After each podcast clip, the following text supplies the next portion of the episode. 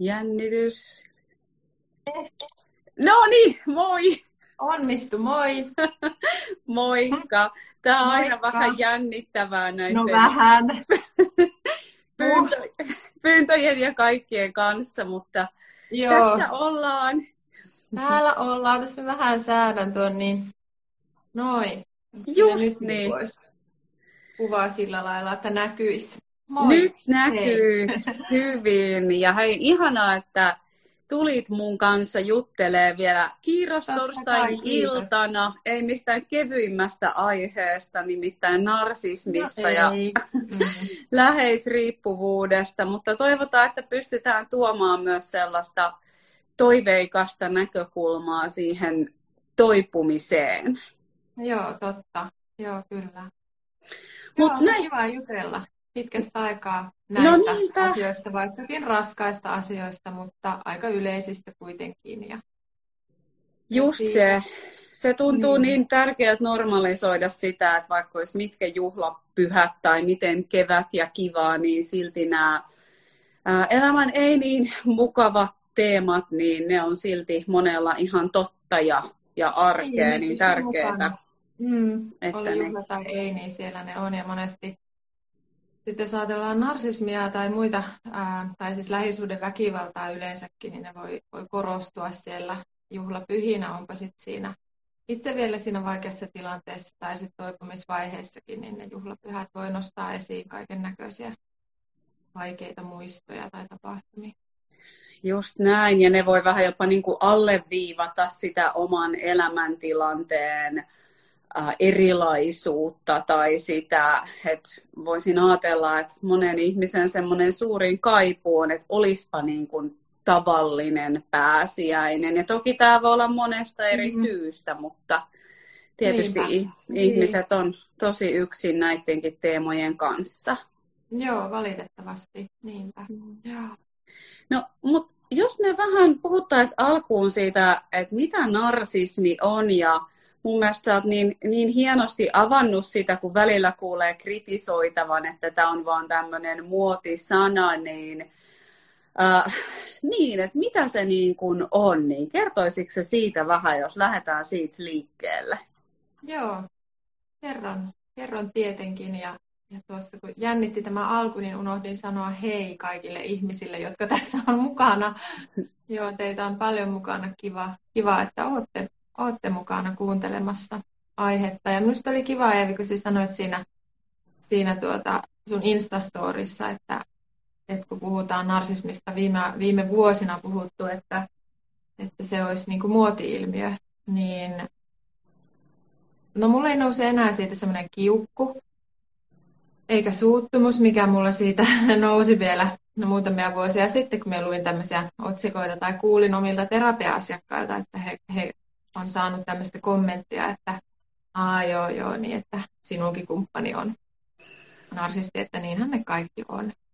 Et jos ajatellaan ihmistä, joka on ollut tai on narsistisessa ihmissuhteessa tai ajattelisin, että erityisesti jos ja kun se on toipumassa suhteesta, jos on ollut narsismia, niin, niin se on hyvin haitallista sen toipumisen kannalta, että sitä vähätellään ja heitellään näitä muoti, ilmiökommentteja ää, sille ihmiselle, koska narsistinen ihmissuhde on, se on sitä vähättelyä ja se on sitä nöyryyttämistä, nöyryyttämistä niin kuin kaikessa sen syvimmässä merkityksessä. Ja sitten tämmöinen muoti-ilmiökommentti, mikä saatetaan nyt heittää ihan ilman, että sillä halutaan edes loukata.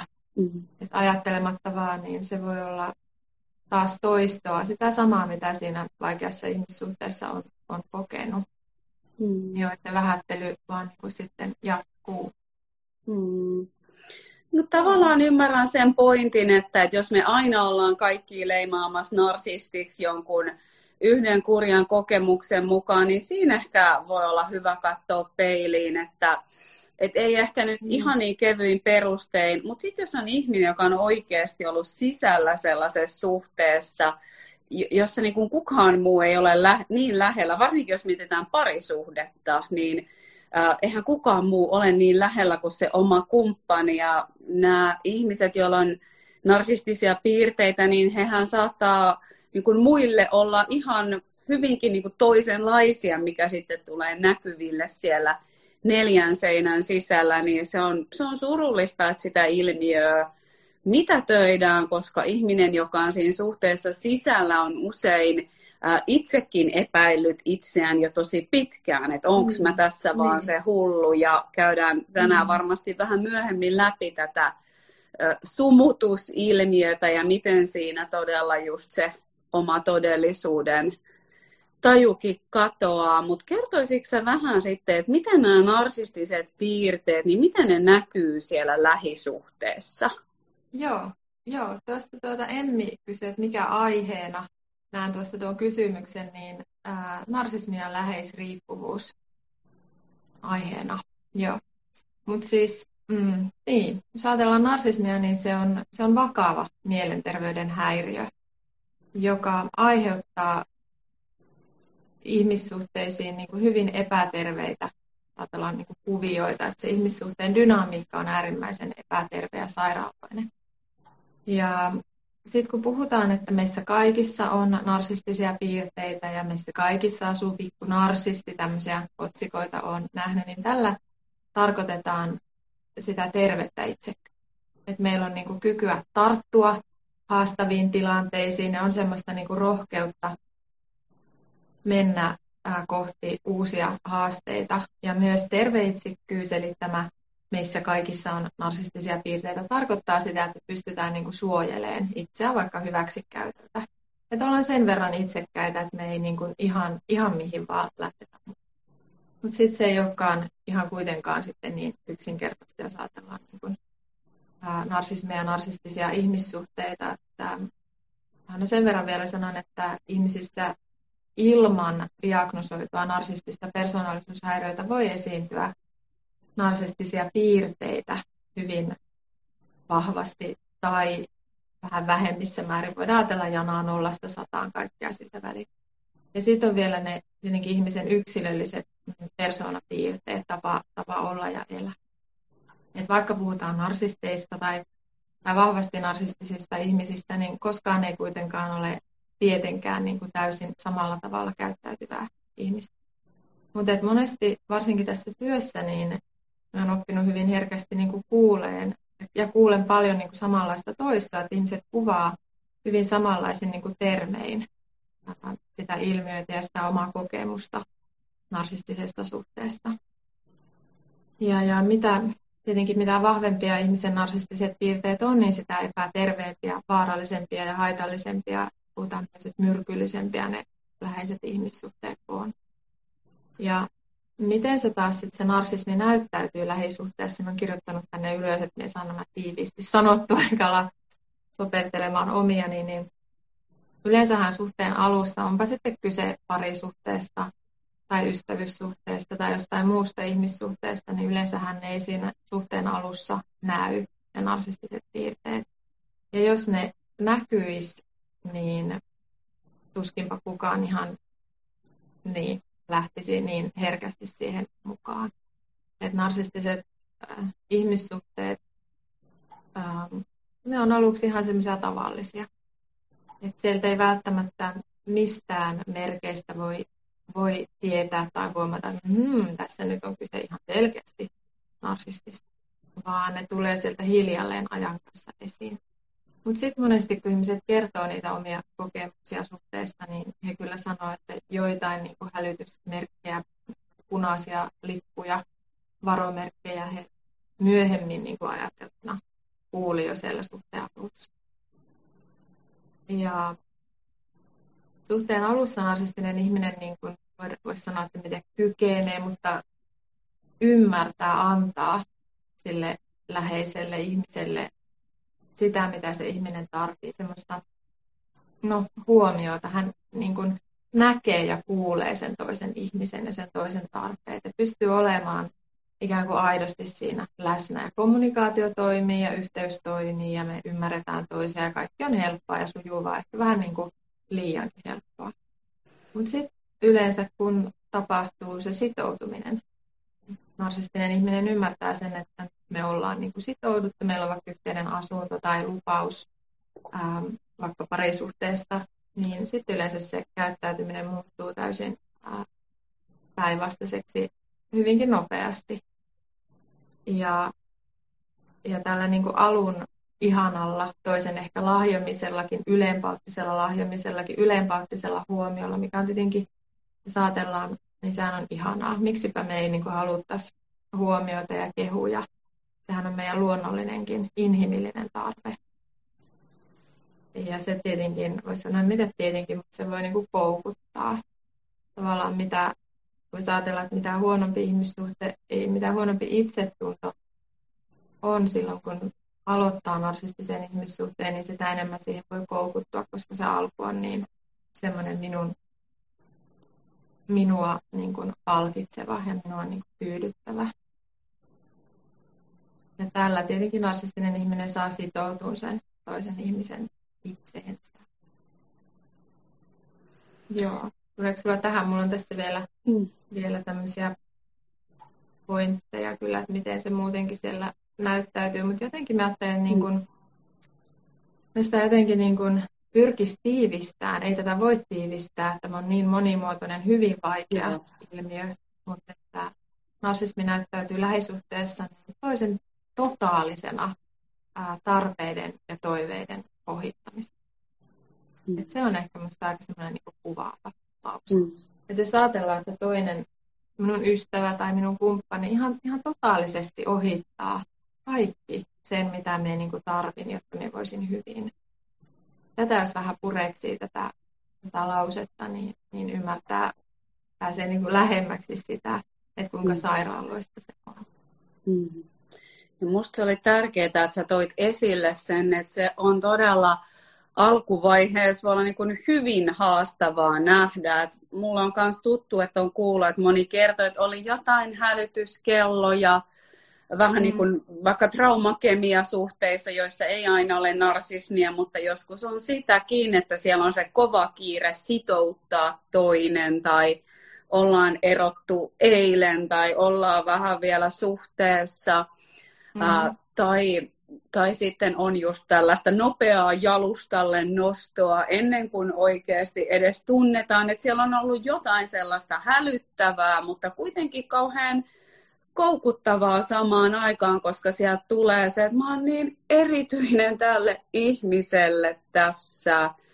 Joo. Niin, niin kuin sanoitkin, että eipä ihme, että siihen jää koukkuun. Ja sitten myös varmasti kuulet ihan samaa, mitä itsekin paljon vastaanotolla, että sitten myöhemmin ihmiselle tulee se häpeä, että miten mä niin kuin on tässä, niin ihan samaa mm. niin kuin säkin sanoit, että ei sitä voi alkuun ihan oikeasti tietää. Että jos se olisi ilmeisesti näkyvillä, niin eihän me sellaiseen sitouduttaisi. Ja siitä usein tuleekin valtava pettymys, kun se alkaa tulla näkyville se jotenkin mm. Mm. todellinen tila siellä suhteessa ja siinä vuorovaikutuksessa. Joo, ja siitä jos jotenkin pystyisi aika, aikasauvan keinoin ihmisiltä poistamaan sen sen häpeän tunteen siitä, että miksi me olin niin tyhmä. Miten me en voinut tajuta? Mua vähän varoiteltiinkin siitä, mullehan kerrottiin, mitä tämä on, mutta en uskonut. No kun eihän se siinä suhteen niin alussa näy. Miksi me, jos ajatellaan rakastumista, niin miksi me uskottaisi jotain semmoista tietoa silloin, kun me on rakastunut, mitä me en tällä hetkellä tässä suhteessa niin kuin näe. Sehän olisi niin kuin vastoin sitä luonnollistakin rakastumisen ja ihastumisen prosessia. Selvä, minä keskeytän tämän tähän ja, ja, ja näin olen kuullut yhden varoituksen, niin en mene pidemmälle. Että sitten mm. auttaisi vapauttaa ihmiset jotenkin tästä, että siitä häpeästä, mm. että miksi me olin niin, niin tyhmä. Mm. Kun se ei vaan mene, niin ammattilaisillakin on hirveän vaikea tunnistaa Joo. Ää, narsismia työssään en, en sano, että miekään sitä niin kuin tunnistaisin, eikä se ole mun niin kuin tehtäväkään. Mm. Mutta jos ajatellaan heitä, jotka tekevät diagnooseja, psykiatreja esimerkiksi, ja, mm. ähm, niin se on hyvin niin kuin pitkä prosessi, mitä käydään läpi, että voidaan niin kuin persoonallisuushäiriö diagnosoida, että se ei ole yksi tai kaksi ei. tapaamista, siihen, siihen menee aikaa se on äärimmäisen vaikea. Ne on myös niin kuin vaikeimmin hoidettavissa olevia psykiatrisia niin kuin, il, sanotaan vaikka ilmiöitä tai, mm. tai niin kuin häiriöitä, persoonallisuushäiriöitä, koska ihminen ei itse tiedosta eikä ymmärrä, että hänessä on jotain, mitä pitäisi korjata. Ja sitten jos mennään tuohon, että miten se näyttäytyy, vielä palataan siihen, miten narsisti näyttäytyy lähisuhteessa, niin, niin kontrollointina, toisen eristämisenä, erimuotoisena hyväksikäyttönä, manipulointina, patologisena valehteluna, alistamisena, nöyryyttämisenä, jatkuvana toisen kiusaamisena, piinaamisena, pelotteluna, uhkailuna, iristämisenä, kateutena, sairaaloisena mustasukkaisuutena ja äärimmäisenä loukkaantumisherkkyytenä. Narsistinen ihminen sen oman äärimmäisen hauraan itsetuntonsa vuoksi etsii jatkuvasti ulkopuolelta vahvistusta ja varmistusta siitä, että me on hyvä ja, ja me on niin kuin äärimmäisen vallottava ja upea persoona. Se persona, ihminen tarvitsee sitä eläkseen, koska sen minuus, itsetunto on niin hauras. Ja jos se itse kohtaisi ja näkisi sen, se voisi romahduttaa koko sen maailman. Ja läheinen ihminen, varsinkin se kumppani, saatellaan parisuhdetta, niin, niin hänen tarkoitus narsistin lähellä narsistille voi olla pelkästään se, että hän vahvistaa tätä narsistin omaa illuusiota siitä omasta niin erinomaisuudesta. Ja jos hän poikkeaa tästä, että hän esittääkin eriävän mielipiteen tai jonkun mm, rakentavan palautteen tai antaa suoranaista kritiikkiä narsistille, niin silloin hän saa yleensä rangaistuksen, joka voi olla mykkäkoulua. Se nyt on aika kevyyttä vielä. Se voi olla taas sitten täydellistä ohittamista, kiusaamista, se voi olla väkivaltaa. Fyysistä väkivaltaa ei yleensä näy niin paljon kuin mitä henkistä. No jos ajatellaan narsistista ihmissuhdetta, se on oikeastaan mitä ne on melkein, melko jatkuvaa henkistä väkivaltaa. Joo, nyt me hukkasin vähän ajatusta, mutta niin, kun me luettelin näitä, miten narsismi näyttäytyy siellä lähisuhteessa, niin me puhutaan siis lähisuhdeväkivallasta, joka on mm. tutkitustikin läsnä narsistisissa mm. lähisuhteissa. Mm. Ja kuuluu jotenkin semmoinen, että tähän liittyy todella tämä vallan asetelma, että narsistilla täytyy olla jollain tavalla se valta siihen toiseen. Ja vähän niin kuin, että toisen täytyy toimia kuten hän haluaa tai muuten todella tulee se se rangaistus. Ja jos mä oon oikein ymmärtänyt, niin tämmöinen kyky ottaa itse mitään vastuulle tai vastaan tai vaikka sietää, että mä itse asiassa itse mokasin tai mä epäonnistuin, niin tällainen puuttuu. Ja silloin usein taas alkaa ilmenee sitä sumutusta, että jos tuo esiin ihan tosi niin kuin valideja huomioita tai niitä omia tarpeita, toiveita. Että vaikka tavallaan miten non-violent kommunikoisit sitä, niin se tulee takaisin iskuna ja usein niin kuin sinua syytetään siitä, mitä olet sanonut. On niin kuin mahdotonta käydä tasavertaista keskustelua. On mahdotonta Joo. ottaa vastuuta. Joo, joo, monesti me puhun asiakkaiden kanssa siitä, että semmoiset normaalin vuorovaikutuksen niin sanotut liikennesäännöt, niin niitä ei ole narsistisissa ihmissuhteissa tai ne ei päde, tai ne liikennesäännöt on ihan eriskummalliset. Tai sitten voidaan ajatella, tämmöistäkin vertauskuvaa käytän monesti, että, että se on ihan kuin menisi jollekin eri planeetalle. Että hetkinen, tämä maaperä näyttää nyt niin kuin, että joo, asfalttiahan tämä on, mutta kun minä astun siihen, niin Herra Jumala, tämähän on hiekkaa. Että mitä täällä niin kuin, tapahtuu, että minä en niin kuin, yhtään ymmärrä että täällä ei sanota kiitosta, vaan täällä sen sijaan niin kuin haukutaan toista ja mollataan toista. Vähän ehkä kökköjä esimerkkejä, mutta jos saatte kiinni siitä, että miten se normaalin vuorovaikutuksen niin kuin lai ei päde. Ja, mm. ja narsisteilla tutkitusti on, on huono ää, tai vaillinainen itsereflektiokyky, eli arvioida sitä omaa käyttäytymistä, sitä omaa toimintaa. Ja itsereflektiokykyhän on hirveän tärkeä kaikissa ihmissuhteissa. Että me niin pystyn katsoa sitä ja uskallankin katsoa sitä, että no hei, miten me nyt on toiminut tässä, kun me ollaan Eevin kanssa suunniteltu tätä IG-liveä, että onko tämä ollut nyt, niin kuin, onko me ollut tasavertainen ja onko, tämä, onko me toiminut hyvin ja niin edelleen. Jos tämä kyky puuttuisi kokonaan, niin silloin äh, tulee jatkuvasti niin sanotusti kummallisia tökkimisiä ihmissuhteissa. Että nämä ihmiset ei ymmärrä minua ja ei näiden kanssa tule millään niin kuin toimeen ja aina on jotain näistä nyt vialla. Enkä nää, en kykene enkä pysty ja mm. suluissa en uskalla katsoa sitä, että hetkinen oikeasti minussa saattaa itse olla jotakin, että tämä mm. ei nyt ihan mennyt ehkä putkeen. Ja tämmöinen kyky, jos puhutaan narsistisesta persoonallisuushäiriöstä tai hyvin vakavasti, vahvasti narsistisesta ihmisestä, niin tämä kyky puuttuu. Se on minusta hirveän tärkeää niin kuin ymmärtää.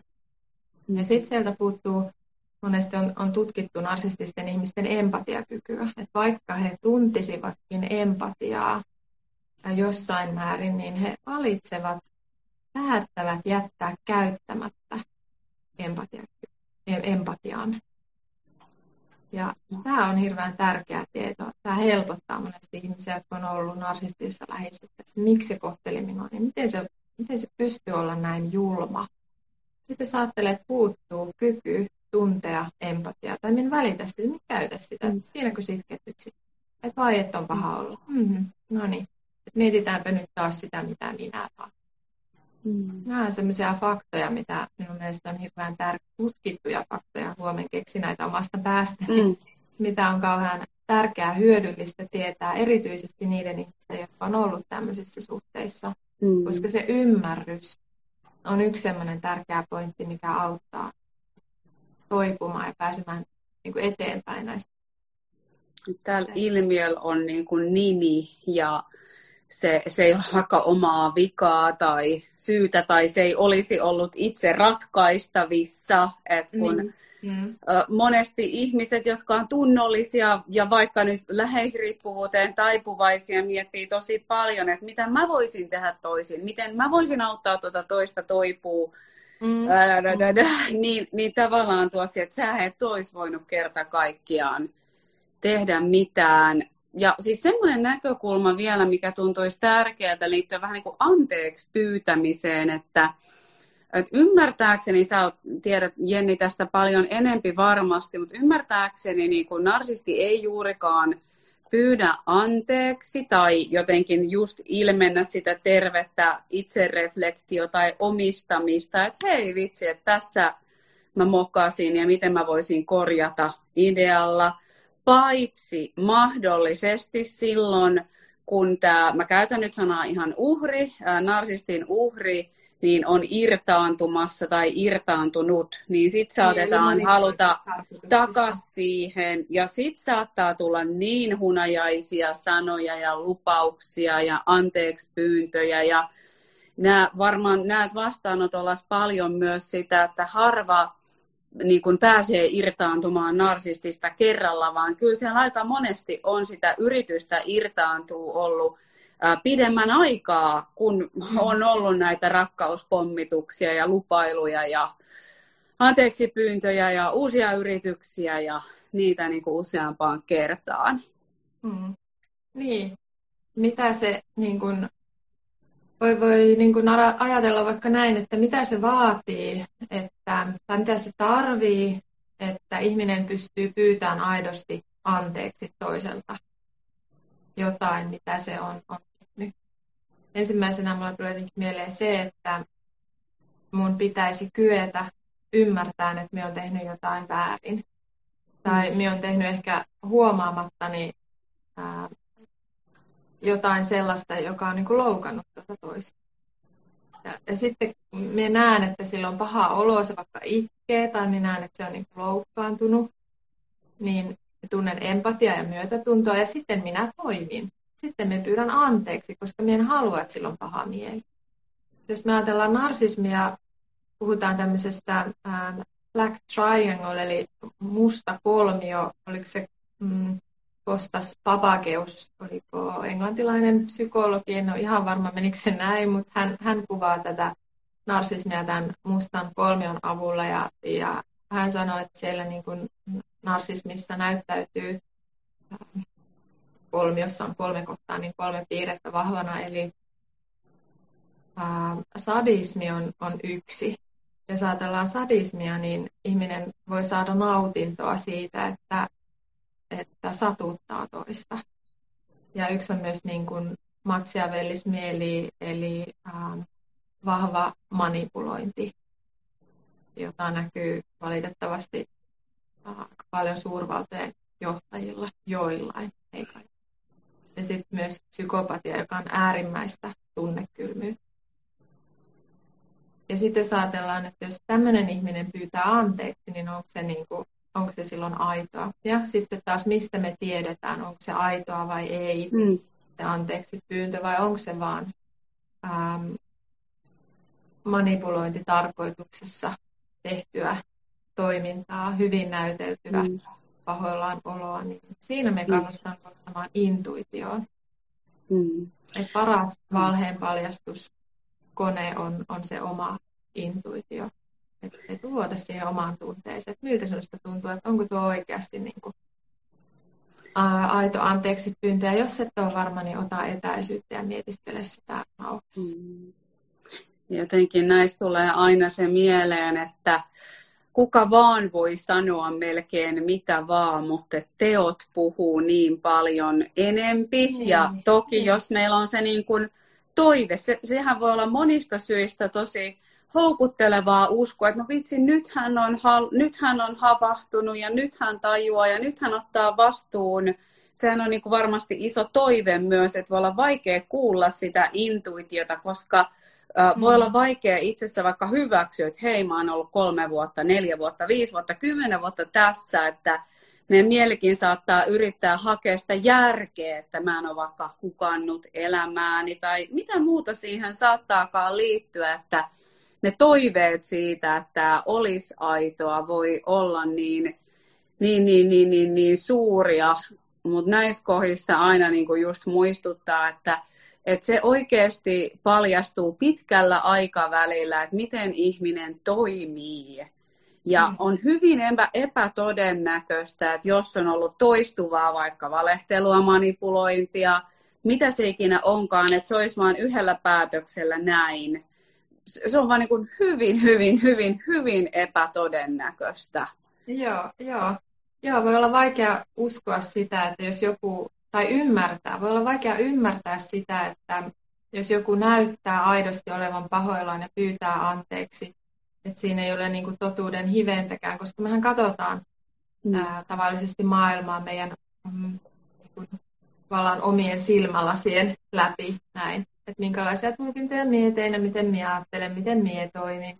Ja voi olla vaikea niin kuin ymmärtää ja uskoa täysin päinvastaista toimintaa. Mm yleensä narsistisissa ihmissuhteissa on aika lailla päinvastaiset ihmiset. Ja tuossa, Juuri näin. Mitä sinä sanoit tuossa lopussa? Mulla tuli tuohon jotakin mieleen ja se kiulensi, en muista enää yhtään. Mitä sinä sanoit tuohon loppuun vasta? Että... Se oli varmaan just liittyen, että voi olla niin vaikea niin kuin hyväksyä sitä tosiasiaa. Niin, kuin niin, että vaan pitkällä aikavälillä näkyy että miten ne ihmisen sanat alkaa tulla teoiksi ja sanon, että se on niin kuin äärimmäisen epätodennäköistä. Niin, jos... just se muutos. Joo. Joo. Joo. Joo, sitä me just ajattelin tuota muutosta, että se on myös hyvä ymmärtää, että tämmöinen, jos ajatellaan, että ihminen on toiminut tietyllä tapaa jo useita vuosia, ja siinä toiminnassa on nähtä, nähtävistä niin kuin sama kaava, mm. niin se on mahdotonta, että se muutos tapahtuisi sillä, että anteeksi, anteeksi, minä, nyt, minä oikeasti nyt niin kuin lupaan, että minä en, minä en enää mm. tee näin. Että minä olen nyt ymmärtänyt, nyt minä olen oikeasti ymmärtänyt, että miten haitallista tämä minun toiminta on. Ja nyt minä olen ymmärtänyt, kun minä olin sen toisen tyypin kanssa, että minä rakastankin sinua kaikista eniten ja minä ymmärrän, mitä minä tästä niin kuin menettäisin. Ja nyt minä olen niin kuin oikeasti sen ymmärtänyt ja okei, okay, minä lupaan, minä muutu. Minä, minä kävin siellä psykiatrillakin kerran ja minä, minä olen käynyt terapiassa, nyt minä sen ymmärrän. Mm näin se ei, ei tapahdu, vaan se vaatii usein vuosien intensiivistä että terapia, johon ihminen sitoutuu, ja puhutaan oikeasti vuosista, jos on kyse narsismista, ja kymmenenkään vuotta terapia ei auta narsistille, jos sillä ei ole minkäänlaista kykyä ja halua nähdä sitä omaa toimintaa siten, miten muut mm. ihmiset sitä ja niin kuin sä sanoit, että usein se on todella ollut vuosia kestävää se käyttäytyminen, niin se voi olla myös ihan semmoinen armollinen näkökulma tietää sille narsistin uhrille, että tässä ei ollut kyse musta. Et niin julmasti kuin se on sanottukin, että mä olin vähän niin kuin pelinappula, tätä tapahtui ennen mua luultavasti moneen kertaan, tätä luultavasti tapahtuu mun jälkeen, mahdollisesti moneen kertaan, koska varsinkin niin kuin sä sanoit, tässä on usein se vastakkainen ihminen, eli jolla on heikko itsetunto, vähän niin kuin sitä läheisriippuvaa ääripäätä, jos sitä miettii janalla, että toisessa ääripäässä on äärinarsisti ja ääriläheisriippuvainen, niin silloin usein se itsetunto on, on justiinsa heikko ja herkästi kokee taas syyllisyyttä, että vitsi, että, että jos toi olisi rakastanut mua, jos mä olisin ollut arvokas, niin se ei olisi tehnyt näin. Että toi toisen mm. toiminta itse asiassa nyt kertoi siitä mun, mun ei-rakastettavuudesta, ja sehän mm. ei pidä hetkeäkään paikkaansa, mutta näin Joo. se monesti menee.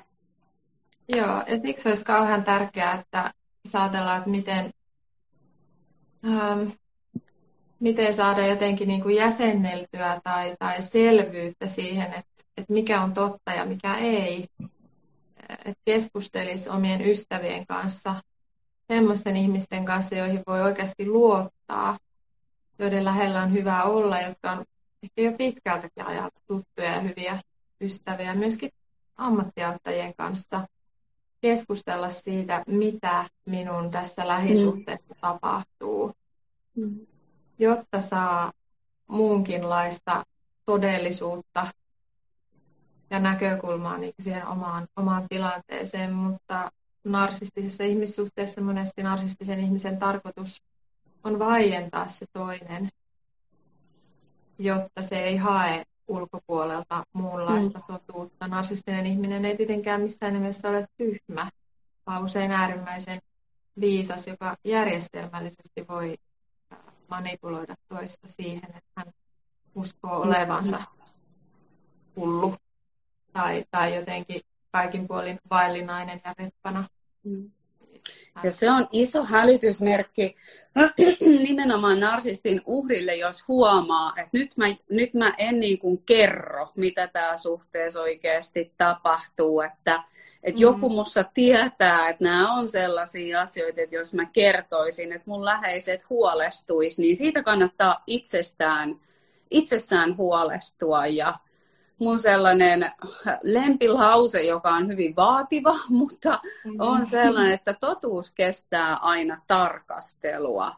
Joo. Niin ehkä me tästä päästään myös vähän siihen sumutukseen ja gaslightingiin, koska se myös mm. sumentaa sitä todellisuuden käsitystä, että mikä Kyllä. oikeasti on totta ja mikä ei niin, että varsinkin jos epäilet, että hei, että sumutetaanko mua tai mitä tässä suhteessa tapahtuu, niin silloin varsinkin todella lämmin suositus lähtee nimenomaan tarkastelemaan jonkun ulkopuolisen kanssa sitä, että mikä tässä kestää tarkastelua. Joo, ja jos joo. se ei kestä tarkastelua, niin se on hälyttävää. Kyllä, joo. Joo. Me tuli mieleen tuosta, että monesti niin kuin ei ole yksi eikä kaksi tapausta, vaan on paljon enemmän semmoisia kohtaamisia tilanteita ollut mulla täällä terapiassa, että, että ihmiset saattaa tulla kysymään, että kerro mulle heti, että jos me vaikutan jotenkin olevan niin kuin hullu tai sekaisin. Että mua on kehotettu hakemaan apua, mutta kumppani tai joku muu läheinen on johtanut hakemaan apua ja lääkityksen, että sanot vaan sitten, jos olen hullu. Että no selvä, tehdään niin. Ja ja sitten kysyin ehkä, että mistä, mistä sulla tämmöiset niin ajatukset on, on tullut mieleen, että miksi sinä epäilet olevasi hullu. No mulla on sanottu, niin okei, miksi, mikä se tilanne oli.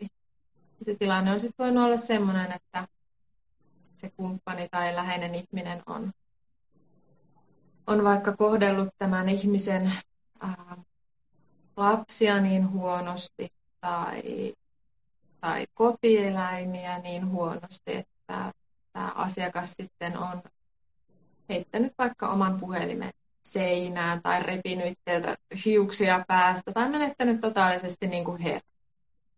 Mm. Ja sitten narsistinen ihminen voi olla siinä lähellä hyvin rauhassa ja katella ja niin kuin halveksuen, että mm, että kato nyt itseäsi, miten käyttäydyt, että tarvitset apua. Mm. Ja nämä on semmoisia vaikeita tilanteita siellä sitten kotona. Kaiken sen niin kuin tunnemylläkän mm. läpi pyrkiä näkemään, mitä tässä nyt oikein tapahtuu.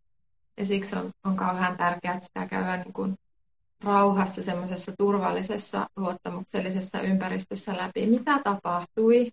Mm. Mitä sä sitten ajattelit? Mitä sä oletit?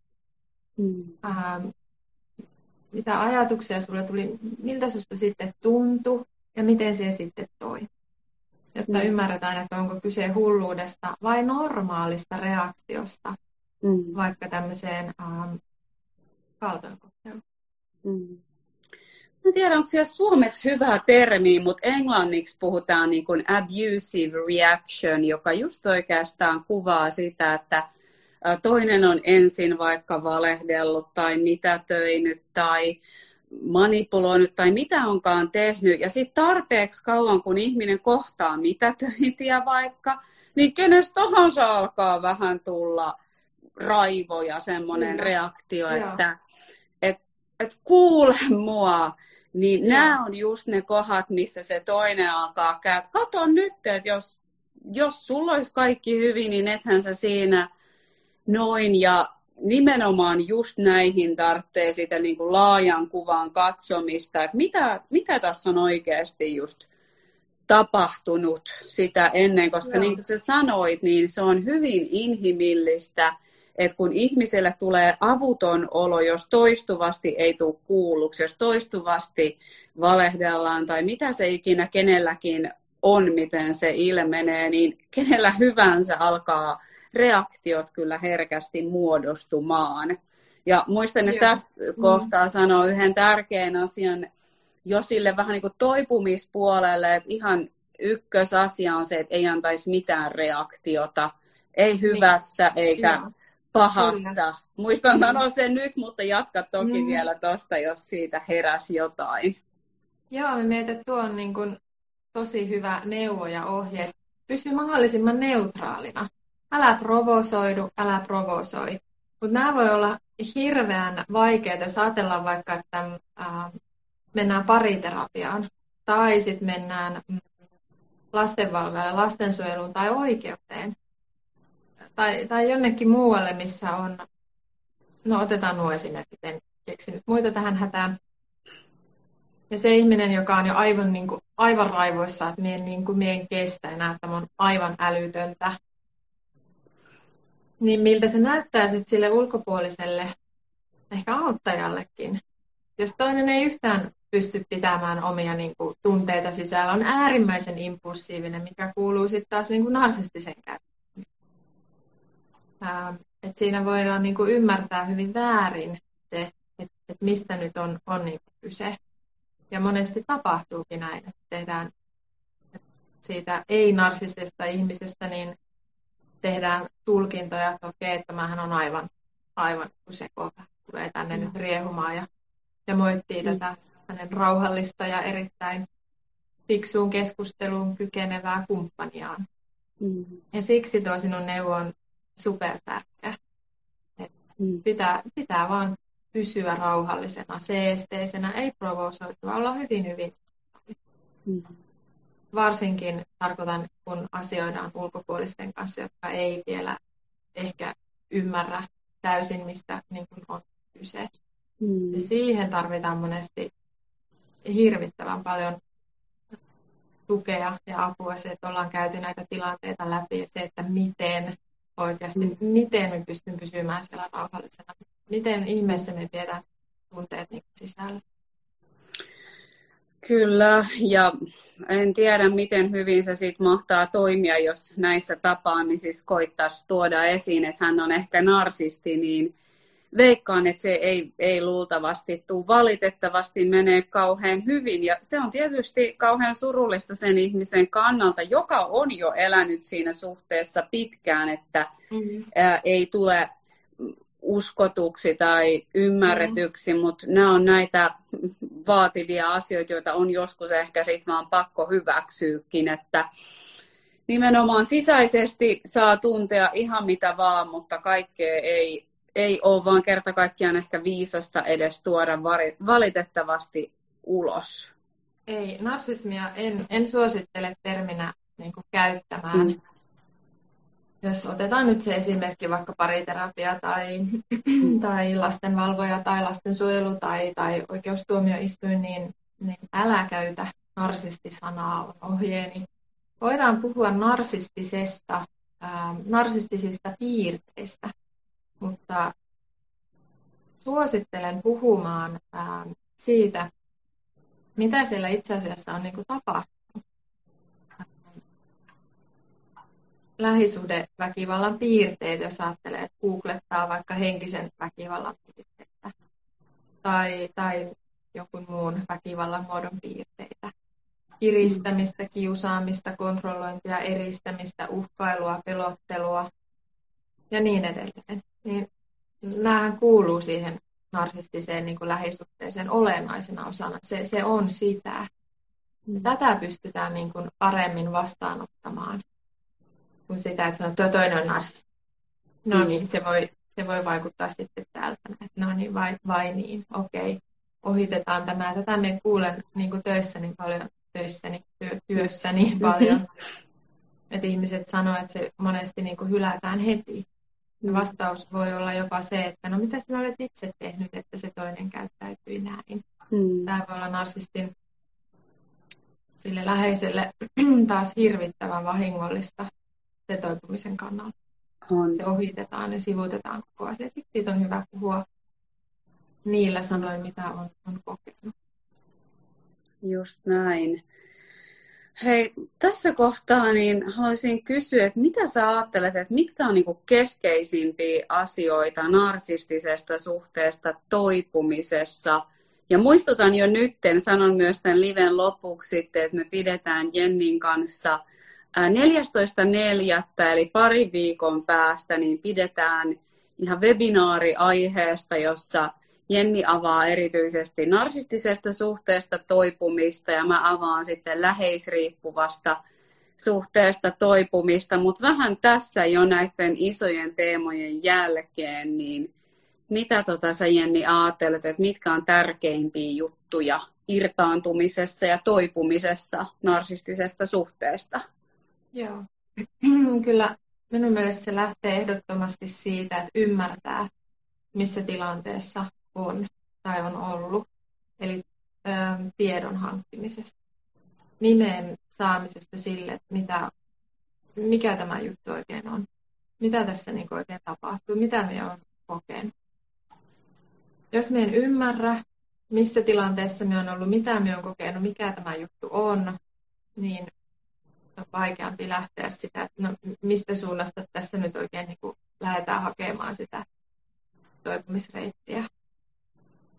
Ja, ja sen jälkeen tietenkin että tulee se, että miten sen jälkeen, mutta, mutta seuraava, se, seuraava sen jälkeen, joo, puhuminen.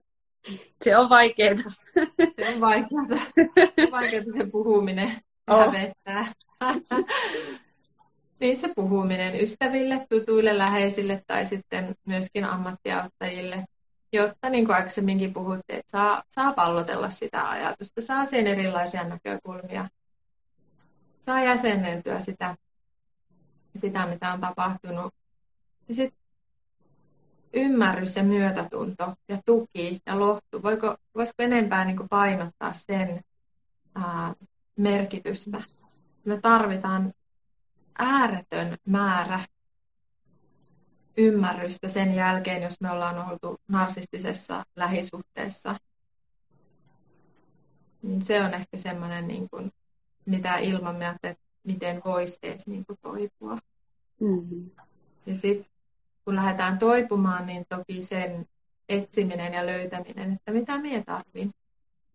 minkälainen minä oikeasti niin kuin olen, kuka minä olen, mistä minä tykkään ja mikä tekee minut iloiseksi, mitkä minun elämänarvoja on, mitkä on ne niin kuin tienviitat, ne, ne, ne jutut, mitä minun elämässä on niin kuin ehdottoman, ehdottomasti oltava, jotta minä voin hyvin.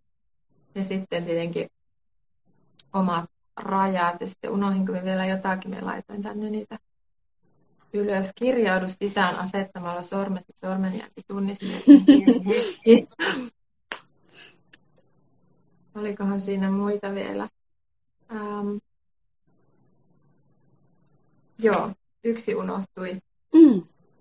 Sen hyväksyminen, että on ollut semmoisessa tilanteessa, no, epäterve, hyvin epäterveessä ihmissuhteessa, eikä sitä toista ole pystynyt muuttamaan eikä pysty. Näiden hyväksyminen. Se hyväksyminen on, on iso sana. Sille ei tarkoiteta sitä, että no niin, minun pitää alkaa tykkäämään tästä. Kiva, mm. kiva, olin tämmöisessä suhteessa, enkä pystynyt muuttamaan, vaan että okei, että näin on nyt tapahtunut, tätä me on kokenut, me, me en voi sille mitään. Mutta nyt me ollaan kohdistaan aikaani ja energiaani, voimiani siihen, mihin me pystyn vaikuttamaan, eli oman itsen, mm. miten sen sanotaan, mikä se sana, kehittämiseen, mm. Mikä se terveen itsetuntemukseen tai jotenkin näin. Vahvistamiseenkin, joo, ja, joo mm. just. Mm. Tosi tärkeitä kohtia ja, ja tulee just mieleen vielä se, että se on hyvin erilaista ihan varmasti niin kuin päättää tällainen suhde, kun, kun vähän niin kuin miten mä sanoisin, tavallinen parisuhde, tavallinen on niin huono määritelmä, mutta saatte ideasta kiinni, että se on varmasti hyvin erilaista irtaantua tällaisesta suhteesta ja siksi mä pitäisin kyllä myös todella tärkeänä, että ymmärtää niitä ilmiöitä ja jos on ollut sitä on-off-vaihetta, mitä monella mm-hmm. on, niin mä suosittelen tosi lämpöisesti, että kävisi aika tarkkaankin läpi, että mikä kehä tässä on. Koska siellä on tyypillisesti joku, äh, joku hyvin toistuva ja jopa aika ennalta arvattava malli, että miten se toinen sitten lähtee uudelleen lähestyä ja miten se lupaa ja että mitkä on ne sellaiset omat akilleen kantapäät, jotka kannattaa tiedostaa ja opetella tunnistaa se, että vitsi, että mun heikko kohta on vaikka just ne juhlapyhät tai ne hetket, kun mussa nousee yksinäisyyttä, niin harjoitella niihin hetkiin just sellaista itsensä turvaamista ja tukeutumista just niihin ihmisiin, keihin oikeasti voi voi luottaa, koska kyllä mä ajattelen, että tietyllä tavalla tämmöinen suhde varmasti jossain määrin myös särkee ihmistä. Ei tietenkään tavalla, mikä ei voisi eheytyä, mutta särkee luottamusta ja särkee mm. varmasti myös luottamusta omaan erottelukykyyn ja niiden toipumiseen me kyllä tarvitaan niitä korjaavia kokemuksia, että okei, okay, että ole, on turvallista myös luottaa muihin mm. ihmisiin. Kyllä. Jotain tuli mieleen, mutta jäin niin kuuntelemaan sinua, niin taas unohin. Paljon, paljonhan tässä tulee mieleen vielä tietenkin. On paljon, hmm. paljon asioita, että me tässä taas ehtii vain raapasta tavallaan pintaa tai tuoda hmm. niin kuin otsikkotasolla tästä asiasta muutamia tärkeimpiä pointteja esille, mutta Just niin. sanomatta. Mm. Just niin, ja jatketaan tai syvennetään sitten huomattavasti toki silloin niin, 14.4. Niin, ja näistä mä vielä ehkä no, nostaisin sen, mitä sä sanoitkin, niin ne omat rajat ja tarpeet vielä just tarkasteluun, että ne on niin semmoinen suuri suoja, kun niihin oppii löytämään sen yhteyden, että mä en ole enää valmis luopumaan mun tarpeista, vaikka kuka mitä töistä ei sanoisi mitä. Tai mä en ole enää valmis luopumaan mun rajoista, vaikka kuka niitä miten jyräisi tai muuta, että niihin sellaisen kontaktin löytäminen, siihen voi kyllä todella tarvita apua ja peilausta ja tukea, että ai, että on ihan normaalia tarvita, että se ei teekään musta itsekästä tai se ei teekään musta huonoa, koska paljon ainakin omalla vastaanotolla kuulen sitä, että ihmiset on ihan yllättyneitä, että ai, et, saako tällaisia asioita tarvita suhteessa? Et niin, ne on niin normaaleja.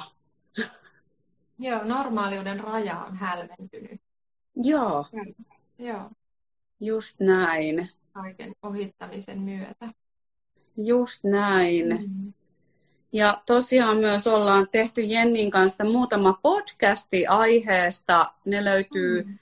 tuolta mun Spotifysta ja kotisivuilta, jossa myös puhutaan tästä narsismi-ilmiöstä ja toipumisesta ja vähän myös niistä vaiheista muistaakseni toisella podcastilla, että miten, miten sen jotenkin tiedon saannin kautta ja vähän niin kuin uhrivaiheen jälkeen parhaimmillaan pääseekin semmoiseen ja toipumisvaiheen jälkeen niin kuin kukoistusvaiheeseen, että se semmoisena toivon ajatuksena tähän loppuun, että näistä on todellakin mahdollista toipua ja voimaantua ja löytää se oma terve identiteetti uudelleen, vaikkei se ole nyt mikään ihan semmoinen ihana kevyt vaahtokarkkinen tie, se olisi tosi valheellista sellaista kuvaa tässä luoda, mutta että säkin varmasti saat niitä tarinoita myös työssäsi todistaa. Kyllä, saan. Tuli, tuli mieleen tuosta, me tehtiin silloin joulukuussa, meillä oli webinaari, siitähän on meillä se tallenne. Kyllä, Siinä joo. Kerrot läheisriippuvuudesta, siitä toipumisesta, minä avaan, mitä narsismi on ja siitä toipumisesta myöskin. Joo, se tallennehan löytyy sinun ja minun tuolta verkkosivuilta jennikivinemi.fi ja sitten sinun verkkosivuilta inhimillinen itsetuntemus. Wow.